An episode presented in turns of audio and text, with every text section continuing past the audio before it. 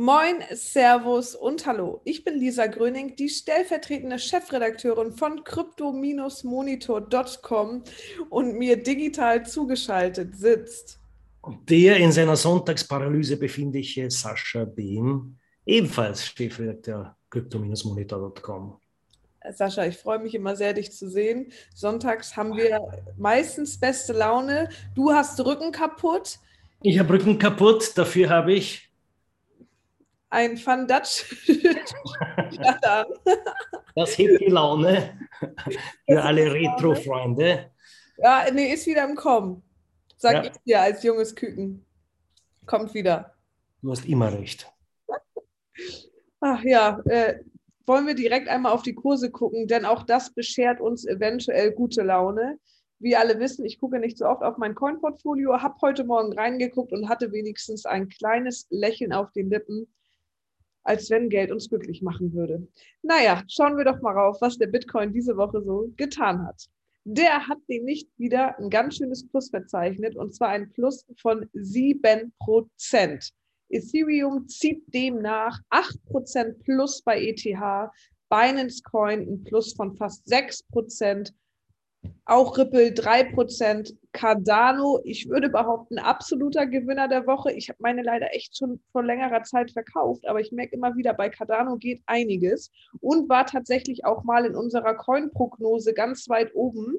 Ähm, nicht, dass wir äh, die Experten in Kaffeesatzleserei wären, aber manchmal lagen wir schon durchaus richtig. Ähm, also Cardano ein Plus von 27 Prozent. Ihr wisst, ab 15 Prozent freuen wir uns. Läuft auf jeden Fall. Ähm, dann haben wir noch Solana, 12 Prozent fast. Ja, Terra Luna geht nicht so viel, Avalanche auch nichts. Aber ich würde sagen, ist, ist ein stabiles Ergebnis für so einen sonnigen Sonntag. Ja, dafür Doji. Hast du Doji gesehen?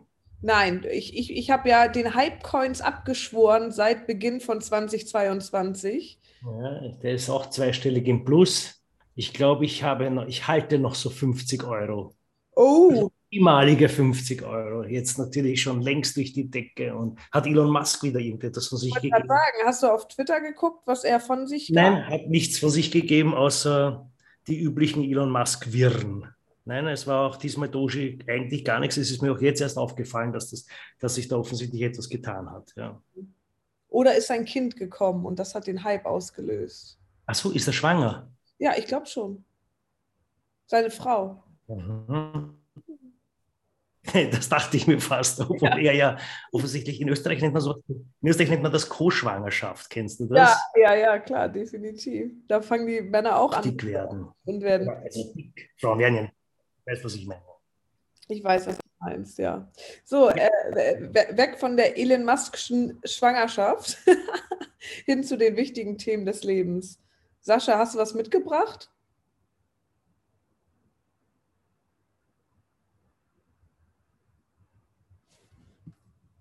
Hast du?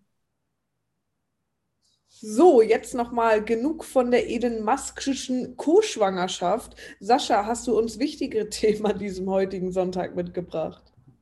Nur wichtigere Themen. Ja, was, also eine spannende Sache derzeit ist ja, hm, wie, wie, wie bringt man das politically correct zum Ausdruck? Weil es ist natürlich alles andere spannend, diese diese Tragödie rund um Putin und die Ukraine. Aber es bewegt etwas. Ähm, und da ist auch in Richtung Kryptomarkt, und das ist schon einigermaßen, sagen wir mal, vielleicht auch für die Zukunft interessant zu beobachten. Ähm, wie wir alle wissen, hat ja Putin in seinem, wie soll ich sagen, Solo äh, jetzt auch den westlichen Ländern mitgeteilt oder den westlichen Importpartnern mitgeteilt, Öl und Gas gibt es jetzt nur noch gegen Rubel.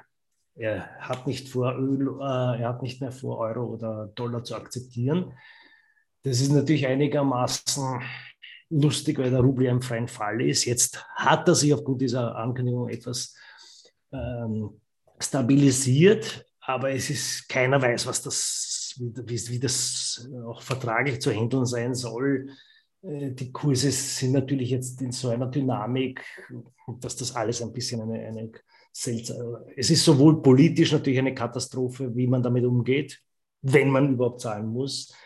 Und es ist natürlich auch technisch jetzt offensichtlich eine, eine Katastrophe oder ein Problem. Und jetzt hat äh, sein Vorsitzender in, in, der Duma für Energie, also im, im Energieausschuss, äh, Pavel Zawani, hat irgendwann mal in einem Interview jetzt von sich gegeben, ja, man kann ja auch, und zwar gilt das nur für befreundete Länder, über Bitcoin nachdenken also als Zahlungsmittel. Das, ist, das hat er, glaube ich, vorgestern gesagt. Und ich habe mir das angesehen und dachte, ja, er spricht vor allem von China und Türkei.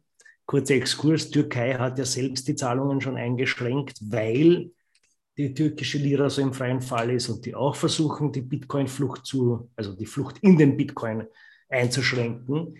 Die werden sich schwer tun, ihren eigenen Landsleuten zu sagen, ihr dürft nicht mit Bitcoin zahlen und dann aber selber zahlen.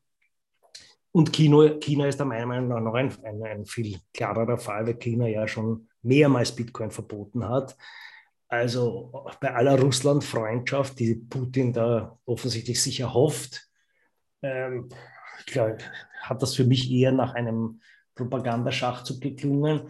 Allerdings interessanterweise hat jetzt äh, ein gewisser äh, äh, Mikhail Mishustin, ich kannte den gar nicht, ich wusste auch gar nicht, dass es einen russischen Premierminister gibt. Gebe ich ehrlich zu, die russische Verfassung gehört bei mir ja sowieso unterhalb von Putin realpolitisch auf, fürchte ich.